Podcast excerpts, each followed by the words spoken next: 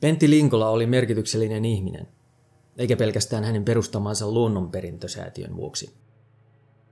Linkolan merkityksellisyys ylettyy myös hänen filosofisiin pohdintoihinsa, ja näiden merkitys saattaa vain kasvaa hänen poismenonsa myötä.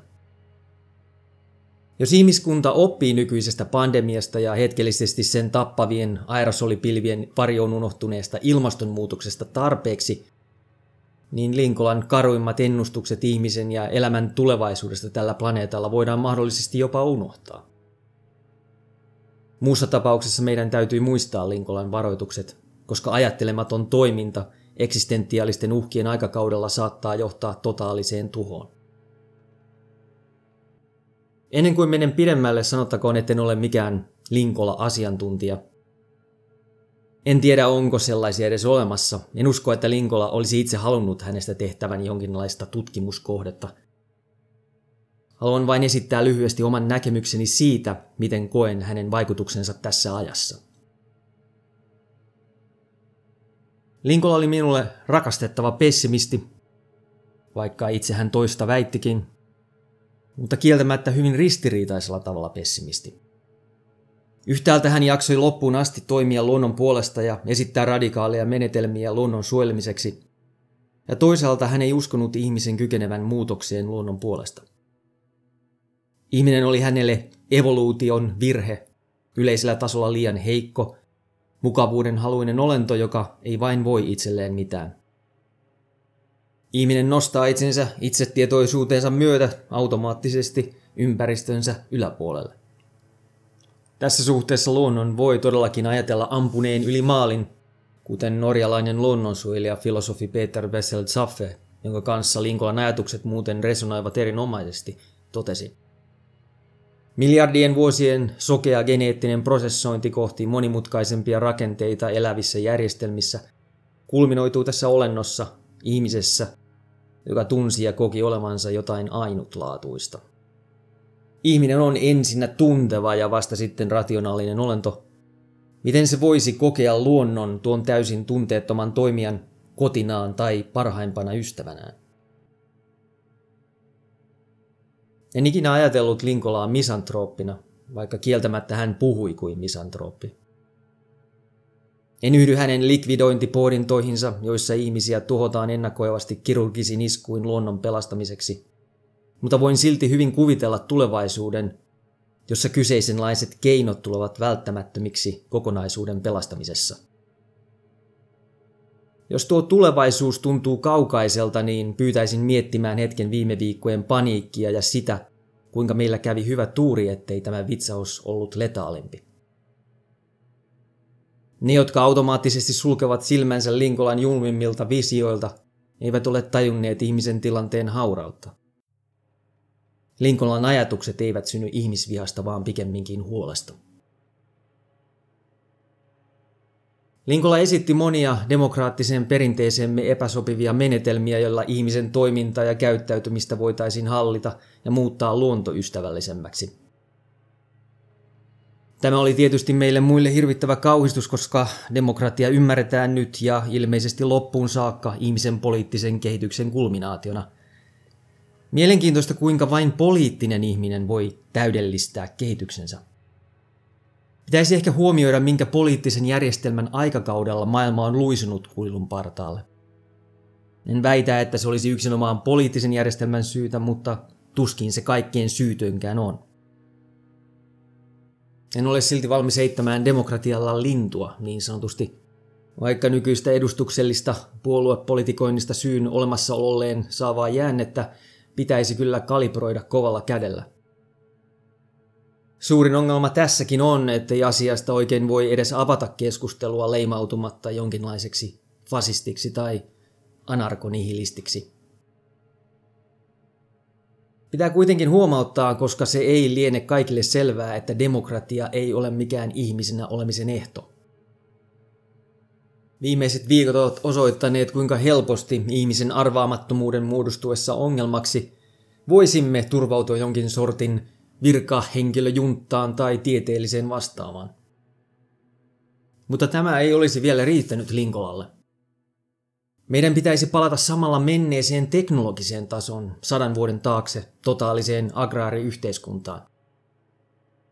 Teknologia on kuitenkin jo aivan eri asia kuin poliittinen järjestelmä. Se on biologisen uusintamisen jälkeen ihmisenä olemisen tärkein ehto. Me modernit ihmiset elämme ennen näkemättömän korkealla teknotieteellisellä tasolla, jonka tietoinen tai tarkoituksellinen alasajo koko ihmiskunnan tasolla ei vain yksinkertaisesti ole mahdollista. Sellainen degeneraatio vaatisi jonkin sortin kollektiivista aivovauriota tai ulkoista uhkaa, asteroidia mahdollisesti, joka tömäyttäisi meidät kaikki takaisin kivikaudelle. Mutta nämä asiat eivät ole ihmisen päätettävissä. Miten Linkolan älykkyydellä ja tietämyksellä varustettu henkilö voi kuvitella ihmisen, tämän kaikkia omiin tarkoitusperiinsä hyödyntävän olennon, kykenevän kokonaisuudessaan vapaaehtoisesti totaaliseen teknotieteelliseen taantumukseen?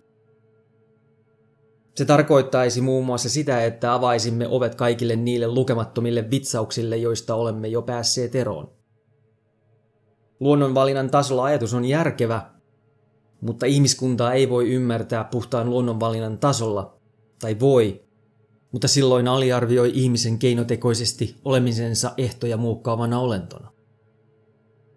Linkola oli tietysti hyvin tietoinen tästä, siksi hänen pessimisminsä. Linkola ei ikinä esittänyt ainakaan tietääkseni ajatusta siitä, että ihmistä itseään olisi muutettava luonnon suojelemiseksi. Tämä transhumanistinen ajatus ihmisen itsensä muokkaamisesta ympäristöön paremmin soveltuvaksi olisi kaiketi ollut hänelle yhtä vastenmielinen kuin mikä tahansa muukin teknologinen interventio biologisesti annettuihin ehtoihin. Jos Linkola vihasi ihmiskuntaa, niin hän kuitenkin piti ihmisistä. Tämän ymmärrän hyvin. Itse en vihaa ihmiskuntaa, en vain luota siihen. Hanna Haarentin ajatus siitä, että ihminen voi lopulta rakastaa vain yksilöitä, ei kansoja, rotuja, saati koko ihmiskuntaa, on lähempänä omaa kokemustani, ja mielestäni se sopii hyvin Linkolan ajattelun yhteyteen.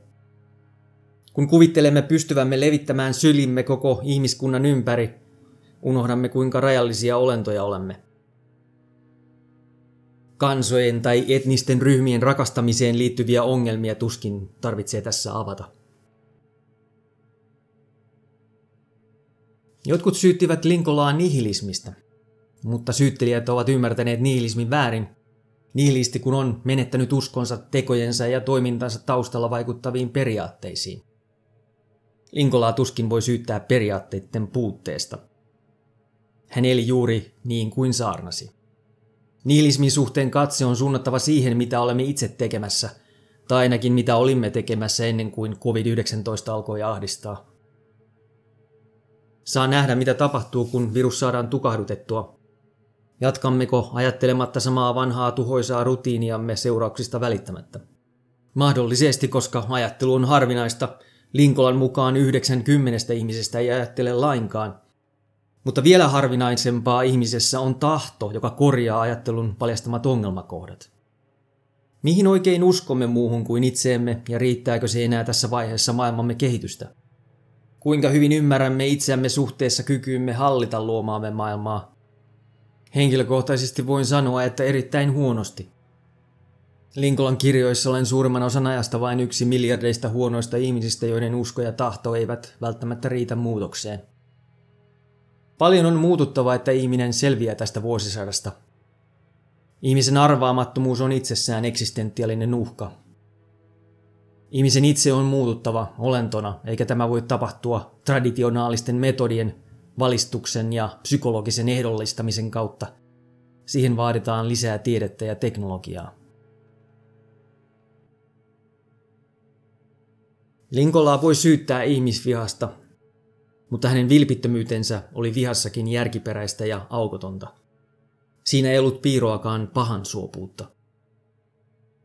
Seuraavan lainauksen, joka löytyy kirjasta Johdatus 1990-luvun ajatteluun, Viestiä on mahdoton hyväksyä tässä ja nyt, mutta sen logiikka on aukoton.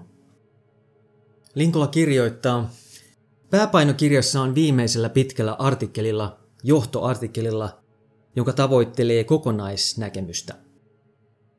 Sen syvin sanoma on rakkauden viesti, Elonkehä, niin luomakunta kuin ihmiskunta, on tukehtumaisillaan ja vaatii rakkautta. Viisasta rakkautta. Mitä tehdään, kun sadan matkustajan laiva on äkillisesti uponnut ja vain yksi kymmenen hengen pelastusvene on saatu vesille? Kun pelastusvene on täynnä, yrittävät ne, jotka vihaavat elämää, kiskoa siihen lisää haaksirikkoutuneita ja upottaa kaikki. Ne, jotka rakastavat ja kunnioittavat elämää, lyövät laivakirveellä partaisiin takertuneet liiat kädet poikki. Olennainen kysymys on, missä vaiheessa elämä voi muuttua esimerkin mukaisesti mustavalkoiseksi. Olemmeko matkalla kohti sellaista pistettä? Missä tai milloin sijaitsee ihmiskunnan selviytymisen kannalta piste, josta ei ole paluuta? Jos pystymme näkemään sen, niin entä sitten? Elämmekö me vielä aikana, jolloin tällaisten kysymysten esittämistäkin pidetään yleisesti hyvän maun vastaisena? En tiedä. Mielestäni meidän tulisi kuitenkin ajatella ja tehdä kaikkemme, jottei tällaista tilannetta ikinä syntyisi.